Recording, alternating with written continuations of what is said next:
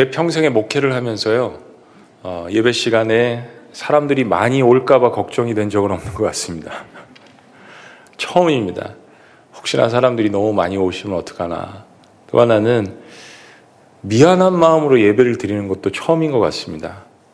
하나님 앞에 예배를 드리는데, 어, 하나님에 대한 어떤 그 미안함보다는 성도님들에 대한 어떤 미안함, 아, 그런 거 있는 것도 처음인 것 같습니다. 아, 오늘 말씀은 사실은 2주 전 정도부터 준비를 했던 아, 그런 말씀입니다. 우리나라의 상황과 또 시국과 여러 가지 이런 것들을 보면서 하나님께서 주신 말씀이라고 생각하는데요. BC 750년에서 715년, 남유다에서는 40년 동안 4명의 왕이 정권을 교체하며 다스렸습니다. 오스야, 요담, 아하스, 또 히스기야 이런 인물들입니다. 그렇게 40년 동안 남유다에서 4명이나 정권 교체가 된 반면에 북이스라엘에서는 40년 동안 여로비암, 여로보암 2세가 혼자서 정권을 장악하고 다스렸습니다. 그러니까 북이스라엘의 백성들은 어느 때보다도 물질적으로 어, 풍요로웠습니다. 여러분, 우리가 역사를 통해서 알듯이 어, 정치적 안정과 물질적 풍요가 언제나 영적으로 좋은 것은 아닙니다. 북이스라엘은 이 물질적 풍요 속에서 영적으로는 타락해 갔습니다. 곳곳에 폭력이 난무하고 우상숭배는 극에 달했습니다. 하나님의 선택받은 백성임에도 불구하고 신부인 이스라엘이 영적으로 신랑이신 하나님을 떠나서 온갖 우상숭배를 저질렀습니다. 곳곳에 이방신전이 넘쳤습니다. 하나님을 섬기는 제사장이 버젓이 있으면서 동시에 이방신을 섬기는 제사장과 신당들이 있었습니다. 비유하자면 이런 거죠. 신랑이 있는데 신부는 동시에 다른 남자들을 만나고 있는 것입니다. 그들은 하나님을 안다고 자부하면서도 그 교만은 하늘을 찔렀습니다. 이스라엘의 제사장들은 악의 세력들과 곳곳에서 타협하고 백성들은 영적으로 간음을 하는 일을 일상생활로 여겼습니다. 하루는 하나님 앞에 가서 제사하고 하루는 바알 숭배를 했습니다. 그러면서도 그들은 여전히 자신들이 선택받은 백성이며 자신들이 하나님을 안다라고 자부했습니다. 하나님은 이런 상태를 호세아 4장 6절 7절에서 이렇게 말씀하십니다. 내 백성이 지식이 없음으로 망하는도다. 내가 지식을 버렸으니 나도 너를 버려 내 제사장이 되지 못하게 할 것이요 내가 내 하나님의 율법을 잊었으니 나도 내 자녀들을 잊어버리리라. 그들은 번성할수록 내게 범죄하니 그들은 번성할수록 내게 범죄하니 내가 그들의 영화를 변하여 욕이 되게 하리라. 6절에 하나님 말씀하시는 이 지식은 하나님을 아는 지식입니다. 이 안다라는 말이 히브리어로 야다라는 말인데 이것은 단순히 지식적인 차원에 머물러 있는 용어가 아닙니다. 정신적, 육체적, 영적인 친밀감을 이야기합니다. 부부 관계 사이에서 사용할 수 있는 그런 단어를 하나님께서 사용하시는 것입니다. 그런데 이스라엘 백성들은 자신들이 충분히 하나님을 안다라고 하면서 뒤에서는 온갖 죄악스러운 행동들을 하고 있었던 것이죠. 하나님을 기만한 것입니다. 그들의 물질의 축복을 받을수록 그들은 더 심해졌습니다. 그 놀라운 축복의 주관자가 하나님이심을 망각하고 있었던 것입니다.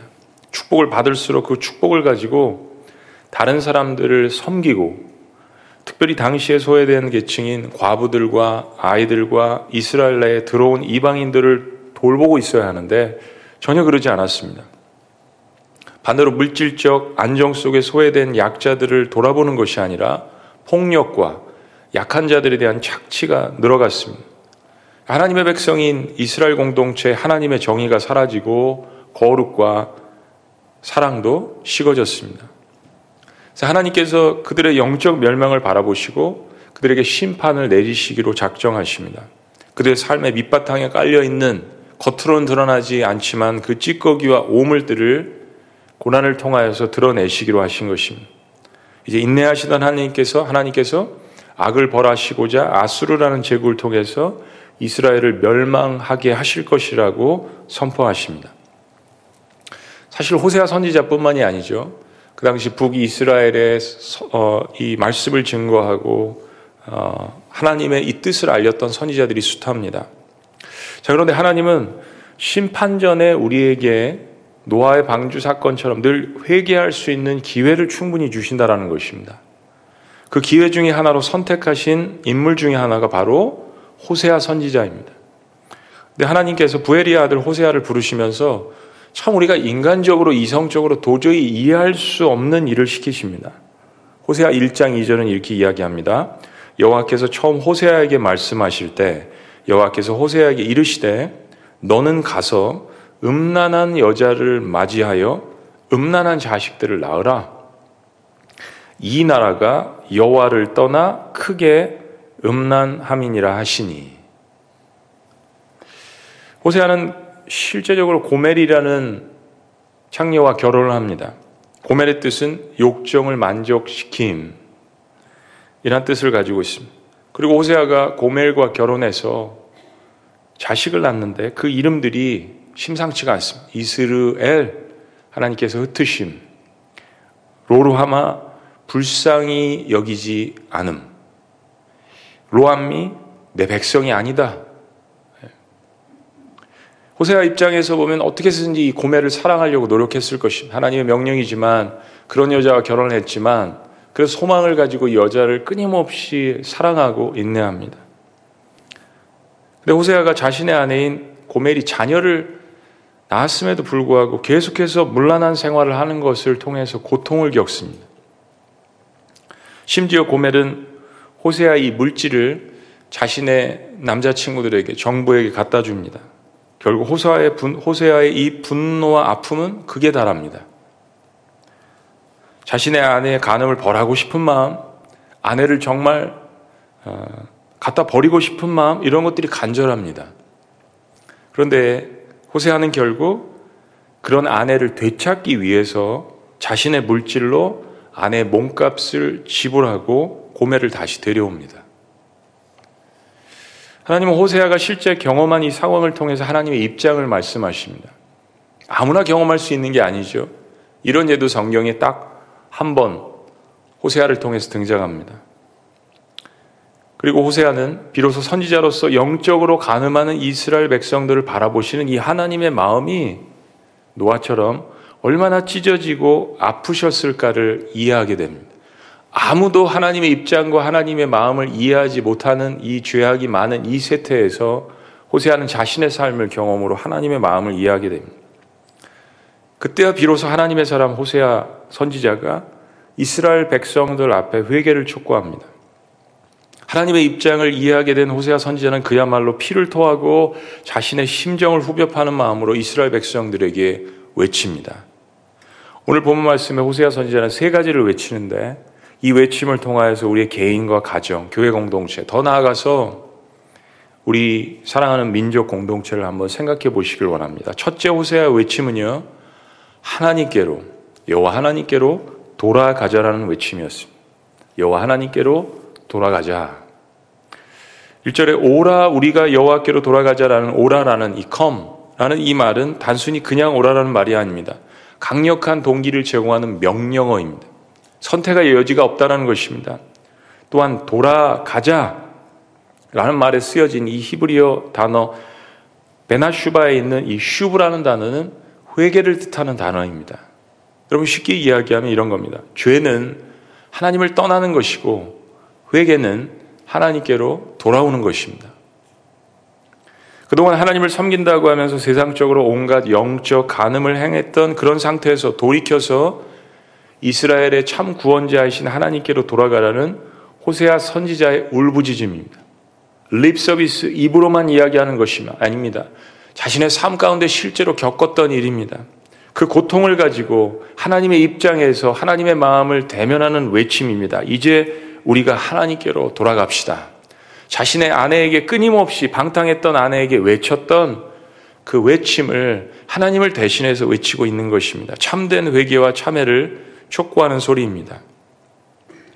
하나님의 백성이면서도 하나님을 등지고 바알을 숭배하는 영적 간음에서 벗어나서 다시 신랑 대신 아버지께로 돌아가자는 것입니다. 사랑하는 여러분, 누군가는 늘 시대마다 민족마다 공동체마다 우리 이제 하나님께로 다시 돌아가야 할 때입니다. 돌아갑시다라는 이 호세아 말을 반복해야 합니다. 지금은 우리 모두가 여호와 하나님께로 돌아가야 할 때인 것 같습니다. 우리는 너무 멀리 왔다고 생각할 때 속히 돌이켜야 합니다. 두 번째, 호세아 선지자의 외침은 여호와를 알라라는 것입니다. 여호와를 알라. 3절 말씀은 여호와를 알라라고 시작합니다. 이스라엘 백성들의 문제는 하나님을 안다고 하면서 실제적인 하나님에 대한 지식이 없었던 것입니다. 말씀 선포는 당시 북이스라엘에도 있었습니다. 남유다에도 있었습니다. 선지자도 있었고 제사를 인도하는 제사장도 있었습니다. 실제적으로 백성들도 제사를 드리고 제물을 바쳤습니다. 그런데 문제는 호세아 같은 선지자를 빼놓고서는 대부분의 선지자들이 거짓 선지자였습니다. 그 거짓 선지자들은 이스라엘 공동체 전체가 죄 가운데 있음에도 불구하고 거짓 평안과 거짓 위로를 선포했습니다. 사람들을 위로하는 데는 능했지만 그들이 삶 가운데 죄 가운데 불구덩이에 있다라는 사실은 이야기해 주지 않았습니다. 병들어 있다라는 부분에 대해서는 이야기해 주지 않았습니다. 물질적으로는 풍요하고 나라는 안정된 듯 하지만 온갖 오물과 쓰레기들은 물 밑에 가라앉아 있을 뿐이었습니다. 우리는 사실 한반도 곳곳에 있는 찬란하고 화려한 도시의 이 불빛 속에 숨어든 수많은 물란한 죄악의 유혹들이 우리의 가정과 남편과 아내와 자녀들을 파괴하고 있음을 익히 잘 알고 있습니다. 호세아 당시의 선지자와 제사장들은 백성들의 상태를 거짓으로 평가해주고 거짓 평안을 이야기했습니다. 그러나 백성들은 그런 상태에서 제사를 드리고 제물을 드려도 하나님께서는 당연히 그 예배를 받으실 수가 없으셨습니다.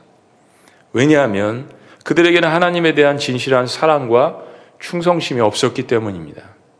오늘 본문 6장 4절에서 7절을 봅니다. 에브라임아 내가 내게 어떻게 하랴 유다야 내가 내게 어떻게 하랴 너희의 인애가 아침 구름이나 쉬 없어지는 이슬 같도다.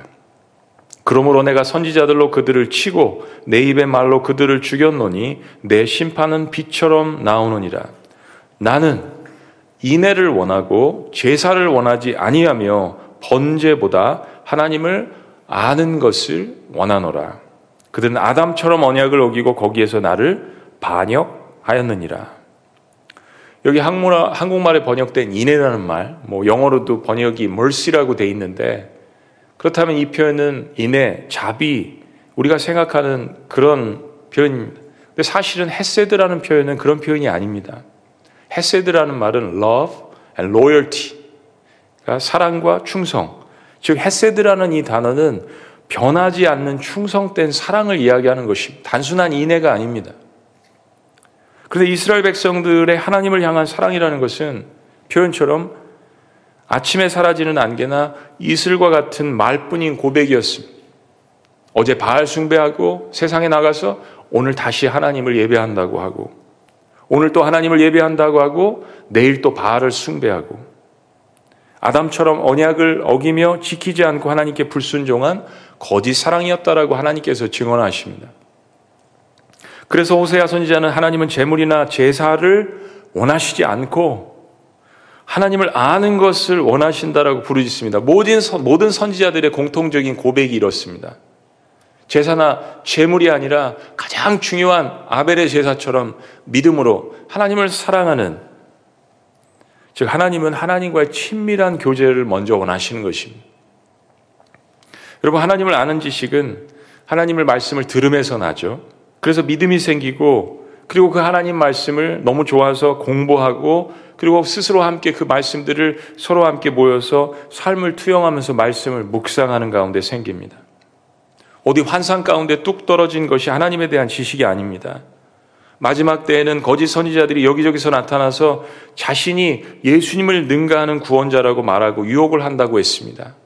지금이 바로 그런 시대인 것 같습니다. 어느 때보다도 그런 시대인 것 같습니다. 이런 시대에는 하나님 말씀을 깊이 묵상하는 가운데 하나님을 개인적으로 친밀히 알아가고 그분과 친밀하게 교제하면서 영적인 분별력을 키우는 것이 가장 중요합니다. 어떤 영적 은사보다도 영적 분별력을 구해야 합니다. 그러면 세상의 어떤 유혹에서도 하나님과의 사랑과 충성을 지킬 수 있습니다. 아내에 대한 참된 지식, 남편에 대한 참된 지식, 자식들에 대한 참된 지식, 사랑으로부터 나오는 충성, 하나님을 진심으로 알아가는 가운데 하나님을 사랑하는 마음이 변치 않기를 주님의 이름으로 축원합니다.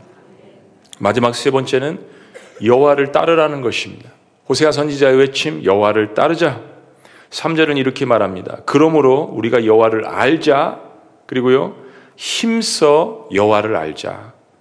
다시 보면 반복해서 말하면서 거기에 힘써라는 말을 덧붙였습니다. 힘써에 해당하는 나르테파라는 히브리어는 뒤쫓다, 따르다라는 이야기입니다. 뒤쫓다, 따르다. 즉 여호와를 힘써 알자라는 표현은 단순히 안다라는 것이 아니라 아는 것에서 그치 말고 그 아는 지식을 가지고 하나님이 주신 말씀을 가지고 하나님을 따르자란 이야기입니다. 하나님을 따르자란 이야기가 뭡니까? 그분이 하신 말씀대로 살고 순종하자. 그렇게 살자라는 이야기입니다. 예배 드리고 재물 드리고 하나님을 만났다면 하나님 말씀해 주시는 그 말씀대로 우리가 살자라는 이야기입니다. 하나님의 백성은 근본적으로 하나님을 깊이 알아야 합니다. 부부 관계도 마찬가지고 부모와 자식 간의 관계도 마찬가지입니다. 하나님을 만나서 교제하는 것을 이 세상에서 가장 기쁜 일로 여겨야 합니다. 그것은 예배와 그분이 하신 말씀 묵상 가운데서 생겨납니다. 그리고 그 하나님을 아는 지식이 내 삶에 넘쳐난다면 나는 그 말씀대로 말하고 싶고 담고 싶고 살고 싶고 행동하게 되어 있습니다. 사랑하면 그처럼 담고 그처럼 살고 싶어 합니다. 오늘날 교회 안에 혹 거짓 그리스도인들이 넘쳐나지는 않습니까? 혹 거짓 제사장들과 직분자들이 판을 치지는 않습니까?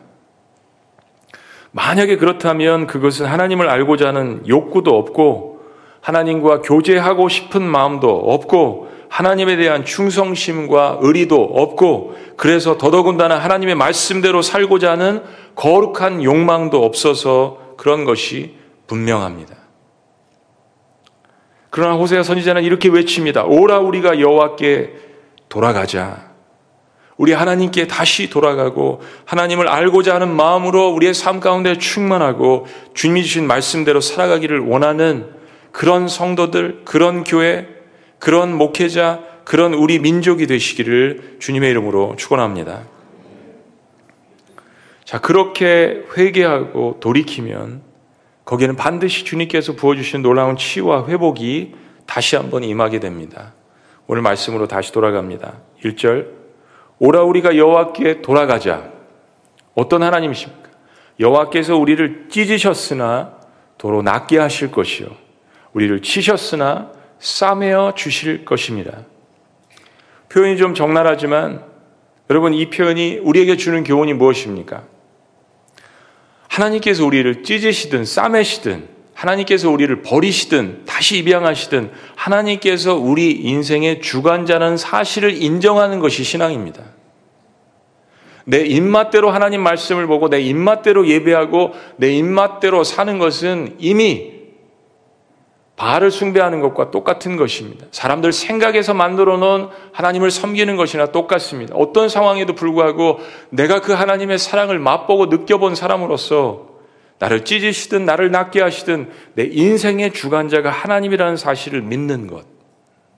생사화보, 태어나고 죽고 화가 임하고 축복이 임하는 이 모든 것들이 하나님의 주관 속에 일어나는 일들임을 믿는 것이야말로 신앙입니다.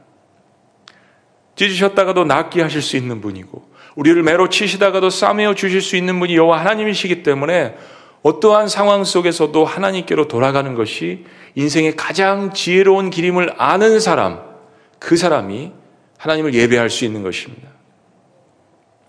또 하나 계속된 축복은 무엇입니까? 2절 말씀 여호와께서 이틀 후에 우리를 살리시며 셋째 날에 우리를 일으키시리니 우리가 그의 앞에 살리라. 그러므로 우리가 여호와를 알자 힘써 여호와를 알자 그의 나타나심은 새벽빛같이 어김없나니 비와 같이 땅을 적시는 늦은 비와 같이 우리에게 임하시리라 하니라. 사랑하는 여러분 2절 말씀에 이틀 후에 우리를 다시 살리시고 셋째 날에 우리를 일으키신다는 이 말씀을 통해서 어떤 장면이 생각나십니까? 바로 십자가에 3일 만에 부활하신, 3일째 부활하신 예수님의 부활을 생각나게 합니다. 바로 그것입니다. 이것은 왜 하나님의 백성의 부활도 말씀하시는 것입니다.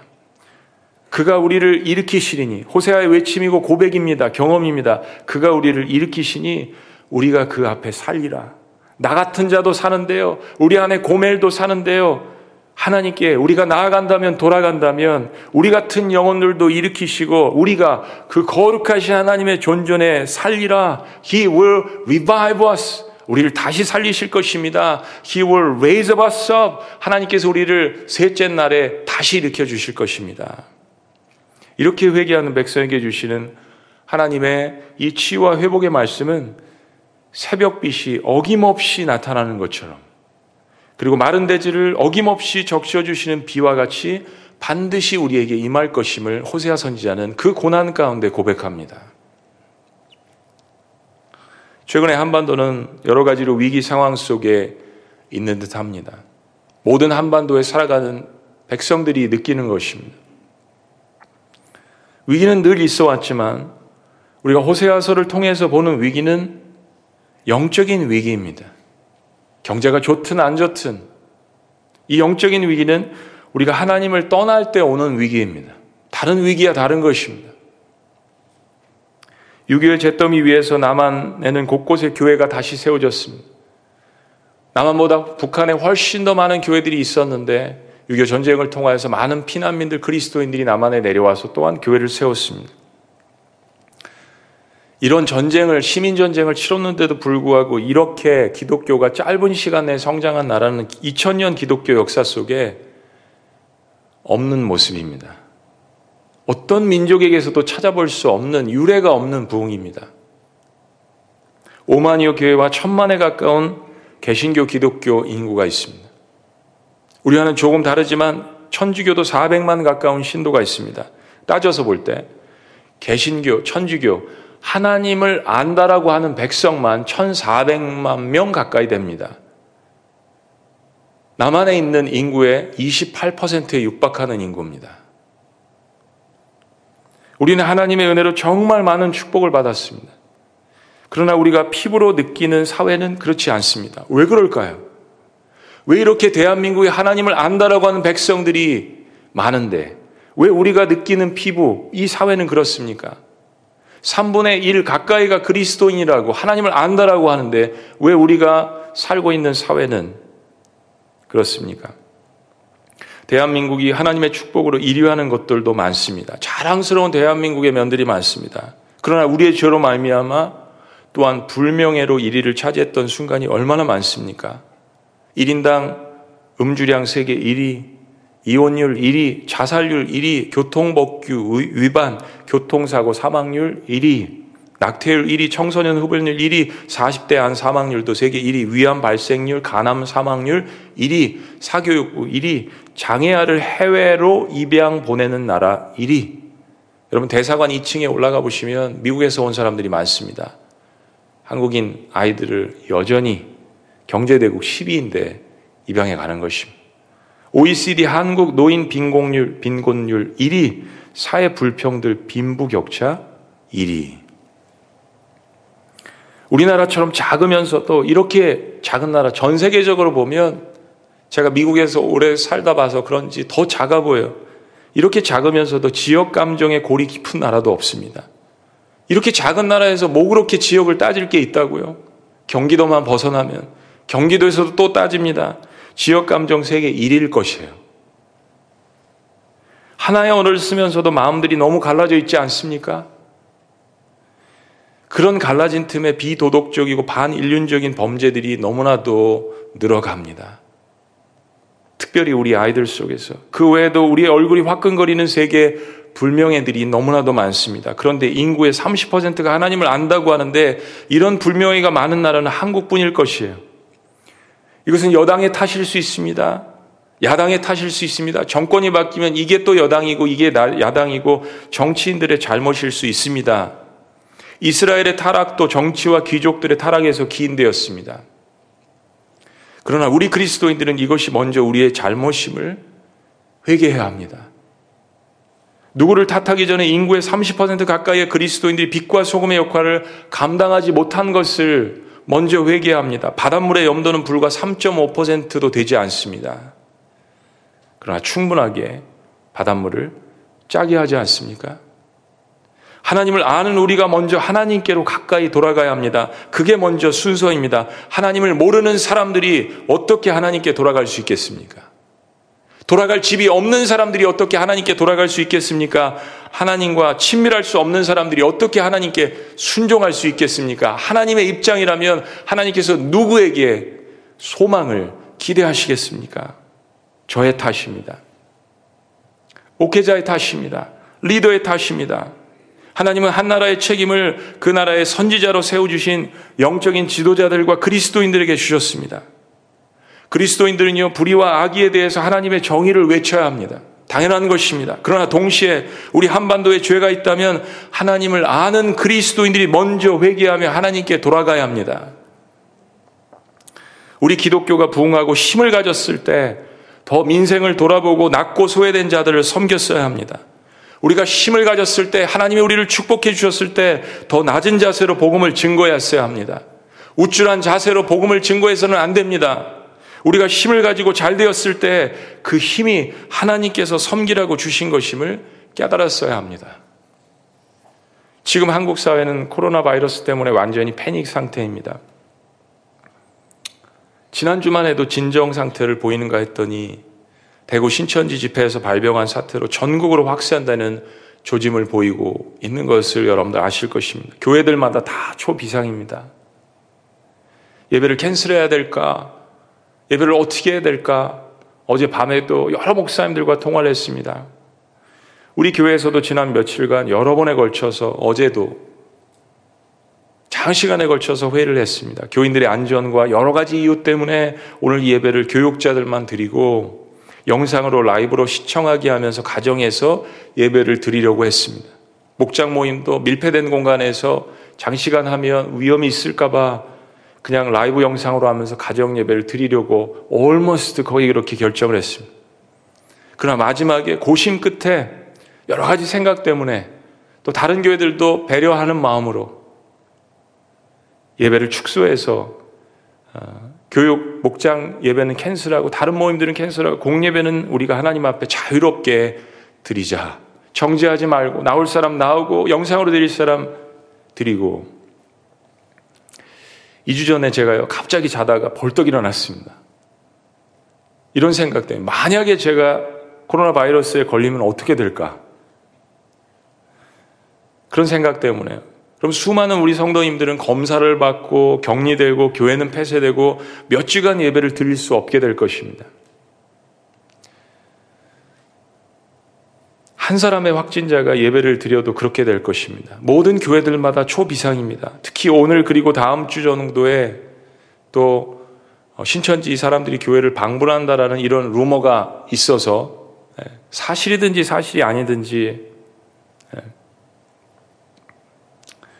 어제 저녁에 설교를 준비하다가 늦은 저녁을 먹었습니다.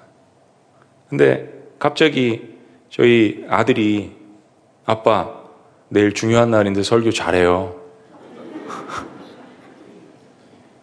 그러다가 갑자기 아들이 저한테 이렇게 얘기하는 것이었습니다. Daddy, 뭐 영어 한국말 막 섞어서 해요.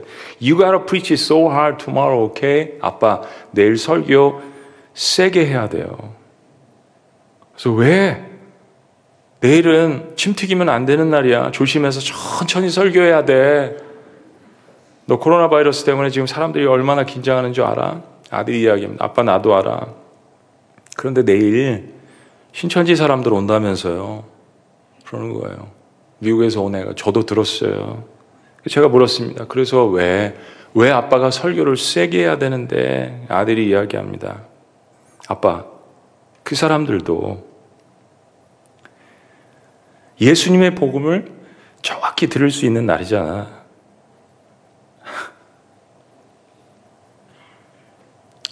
밥 먹다가 저희 아내랑 얼마나 울었는지 모르겠습니다.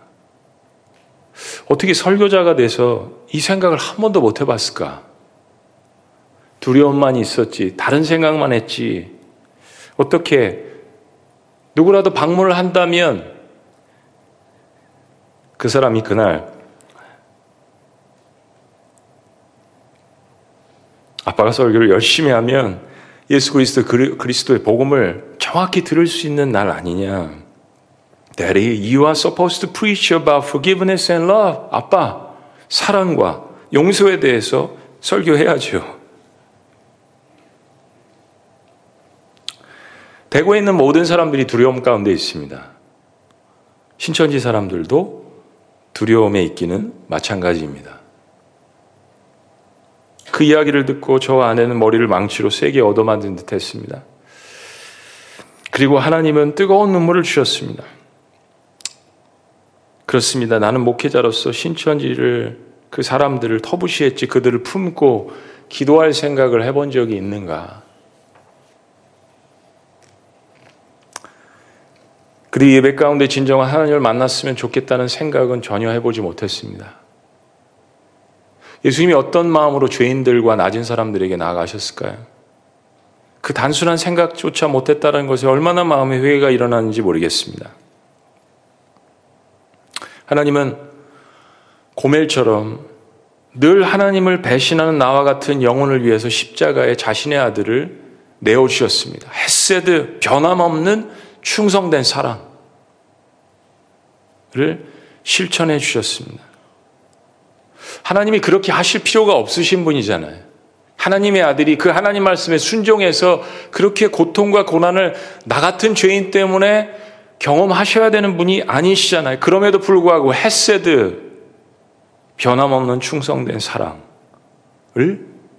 고멜과 같은 나에게 우리에게 실천해 주셨습니다. 사랑하는 여러분, 우리의 육신과 영혼은 하나님 없이는 절대 영원할 수 없습니다. 절대 구원받을 수 없습니다. 예수님의 십자가의 형벌을 통한 나를 위한 대신 죽으심이 없이는 우리는 절대로 어느 누구도 영원할 수 없습니다. 사람은 사람을 구원할 수 없습니다. 오직 변하지 않으시는 영원하신 하나님의 사랑과 예수님의 십자가의 은혜만이 우리를 온전하고 영원하게 하실 수 있습니다. 그래서 우리는 하나님께로 다시 돌아가야 하는 것입니다. 하나님과 정말 친밀한 교제를 말씀을 통해서 예배를 통해서 우리의 삶을 나누면서 해야 하는 것입니다. 그리고 하나님을 사랑한다면 그 하나님의 말씀을 순종하며 따라 살아야 하는 것입니다. 그게 여호와께 돌아가자라는 뜻입니다. 기도하시겠습니다.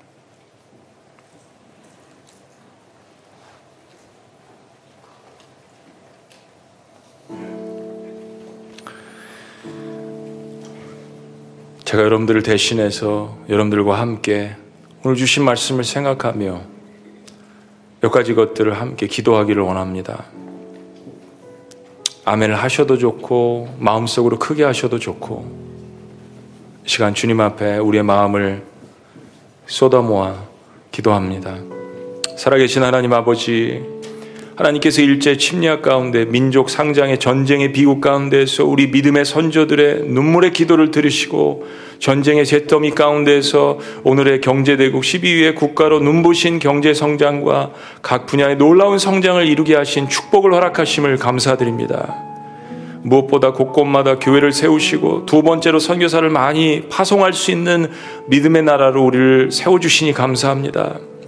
아버지, 그러나 우리가 이러한 축복과 부유함을 누리는 가운데 때로 이 축복의 주체이신 하나님을 망각하고 주님의 은혜를 잊어버리고 우리 한반도나 남이나 북이나 하나님 앞에서 우리의 바벨탑을 쌓고 있음을 용서하여 주시옵소서. 하나님 우리 교회 먼저 회개합니다. 우리 교회들이 복음의 능력을 잃어버리고 있지는 않습니까? 세상이 하나님의 말씀의 진리를 거스리고 하나님께 정면으로 대적하고 있는데 우리가 온전한 복음과 하나님의 나라를 선포하지 못함을 용서하여 주시옵소서. 교회가 부흥을 경험하고 성장의 축복 속에 안주하며 하나님 신 사명보다 우리의 안위와 영광을 쫓다 그 영향력을 잃게 되지는 않았습니까? 세상의 빛과 소금의 사명을 잃어버렸습니다. 우리가 다시 복음의 진리를 선포하고 세상에 선한 영향을 끼칠 수 있도록 우리 목회자들이 직분자들이 성도들이 하나님 앞에 우리의 교만하고 불순종했던 모습들을 회개합니다. 예수 그리스도의 십자가의 복음을 선포하고 영원 구원의 열정과 기도의 영성을 회복하게 하여 주시옵소서. 하나님께서 이 시대를 통하여서 교회와 한반도에 하시는 경고의 음성을 듣게 하여 주시옵소서. 시대적 사명보다 개인의 평안을 추구하는 얄팍한 우리의 미성숙한 신앙을 아버지 용서하여 주시옵소서. 아버지 우리의 자녀들을 위하여서 회개하며 주님 앞에 올려드립니다. 하나님을 위한 다음 세대를 온전히 준비하지 못했음을 회개합니다. 우리의 자녀들을 엔터테인먼트로 SNS에 게임에 세상의 쾌락과 성공의 유혹에 빼앗겼습니다. 하나님의 말씀과 기도로 주의 교훈으로 양육하지 못했음을 회개합니다. 우리의 자녀들이 하나님을 교회를 떠나가고 있는 모습을 봅니다. 우리 부모 세대 이중적인 신앙의 모습 때문입니다. 우리의 교만과 무지와 게으름 때문입니다. 성공만을 강요한 것 때문입니다. 우리의 자녀들이 주님께로 돌아오게 하여 주시옵소서. 하나님 우리 민족을 불쌍히 여겨 주시옵소서. 물질 만능주의와 개인주의와 죄악에서 우리를 돌이키시고 이 세상의 성공을 쫓는 우상을 타파시켜 주시옵소서. 다시 회개의 영을 각성의 분별의 영을 동해함의 눈물을 부어 주시옵소서. 성령의 회개케 하시는 역사를 통해 다시 한번 우리 한반도를 회복시켜 주시옵소서. 이 땅을 고쳐 주시옵소서. 아니 이 마음을 고쳐 주시옵소서. 우리의 자녀들을 하나님께 다시 한번 바치오니 하나님의 나라를 위하여서 사용하여 주시옵소서.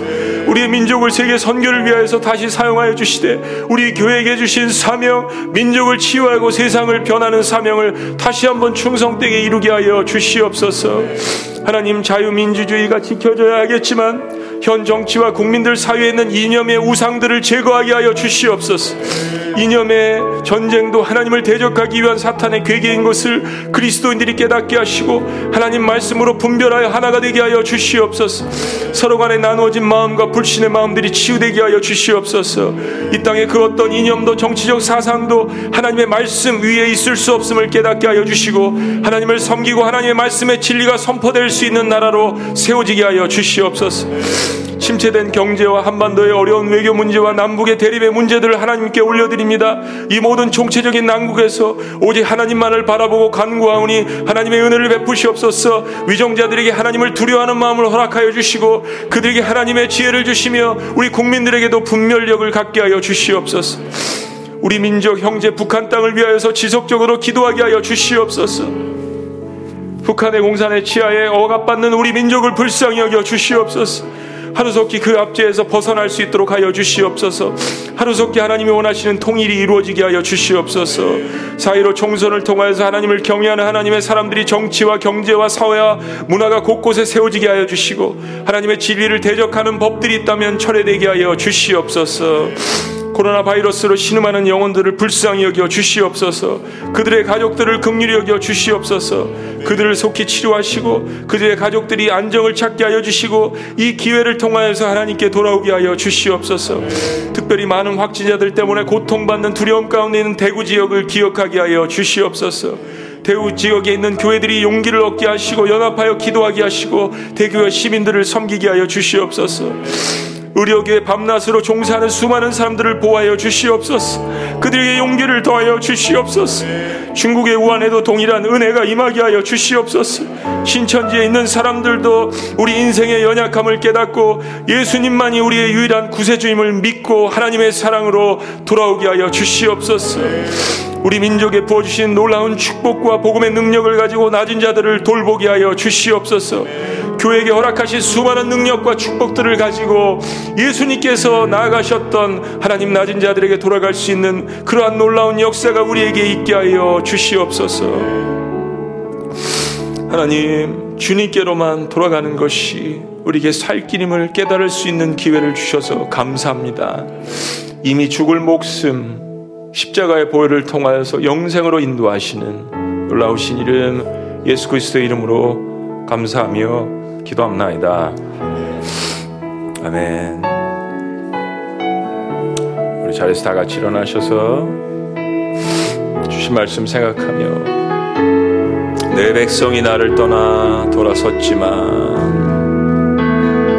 내 사랑이 내 백성을 포기 못하니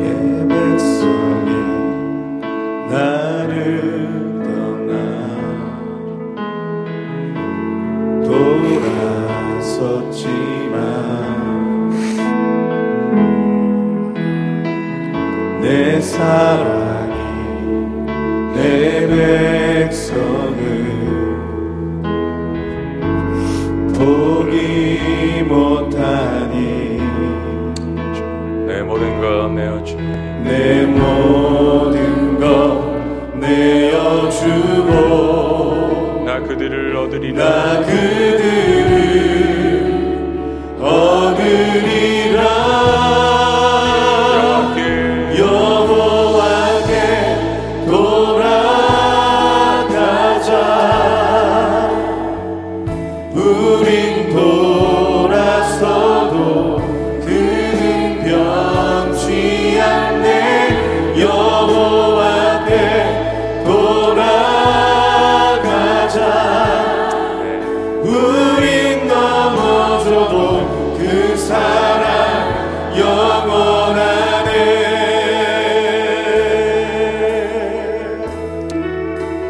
백성이 나를 떠나. 내 백성이 나를 떠나. 돌아섰지만 돌아섰지만 내 사랑이 내 백성을 내 사랑이 내 백성을 포기 못하니 포기 못하니 내 모든 것 내어주고 내 모든 것 내어주고 나 그들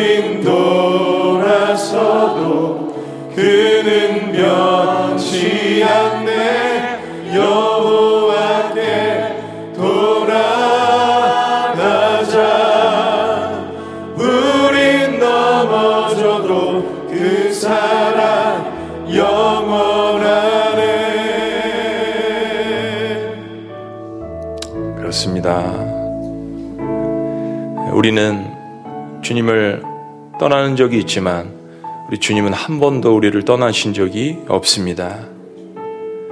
우리는 숨겨두고 주님께 드릴 때가 있지만 주님은 하나님의 모든 것이신 하나님의 심장이신 예수 그리스도를 십자가에서 우리를 위하여서 내어 주셨습니다.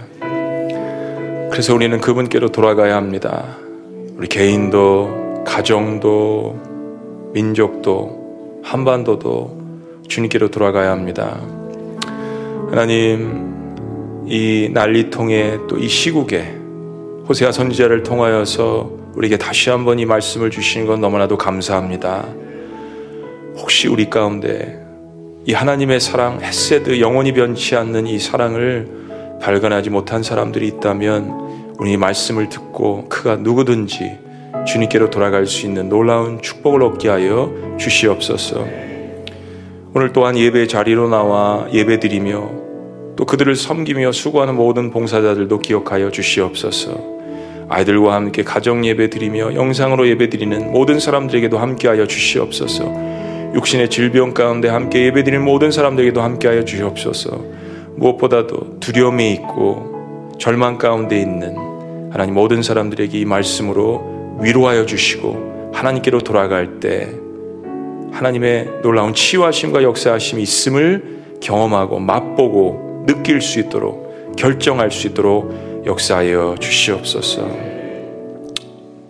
이제는 우리 주 예수 그리스도의 놀라우신 은혜와 우리 하나님의 극진하신 사랑과 그 모든 것을 기억나게 하시는 성령님의 감화교통 역사하심이 오늘 우리의 죄를 회개하며 하나님께로 돌아가며 하나님을 힘써 알며 그분이 말씀하신 대로 살아가기를 원하는 주님의 모든 백성들의 고백이 위해 두려움과 절망 가운데 있는 모든 사람들에게 특별히 대구 지역과 우한 지역과 코로나 바이러스로 창궐한 모든 지역들의 고통당하는 백성들에게 지금 더 영원토록 함께 하시기를 간절히 축원합나이다. 아멘.